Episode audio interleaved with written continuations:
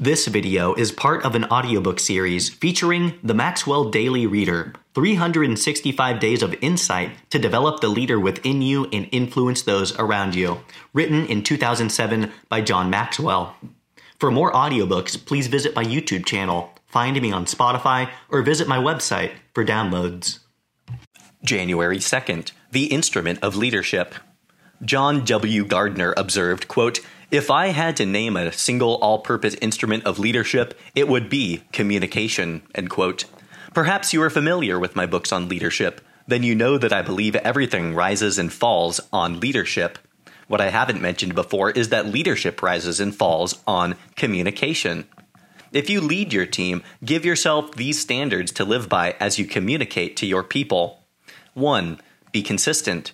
Nothing frustrates team members more than leaders who can't make up their minds. One of the things that won the team over to Gordon Bethune when he was at Continental was the consistency of his communication. His employees always knew they could depend on him and what he said. Number two, be clear. Your team cannot execute if the members don't know what you want. Don't try to dazzle anyone with your intelligence. Impress people with your straightforwardness. Number three, be courteous. Everyone deserves to be shown respect, no matter what the position or what kind of history you might have with them. By being courteous to your people, you set the tone for the entire organization.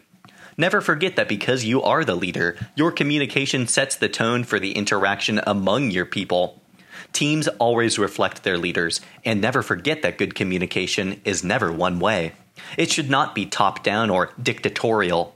The best leaders listen, invite, and then encourage participation.